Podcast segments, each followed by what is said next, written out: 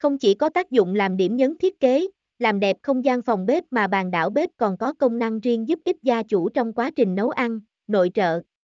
Chính vì vậy, mẫu bàn đảo bếp đẹp và tiện nghi được rất nhiều người tìm kiếm. Hãy cùng Kim tham khảo bài viết dưới đây. Bàn đảo bếp hay còn gọi là đảo bếp hay bàn đảo được xem là một phần của tủ bếp, tách rời so với phần bếp chính, không dựa vào tường. Bàn đảo bếp thường được đặt tại vị trí giữa của căn bếp và phía sau của người nấu ăn.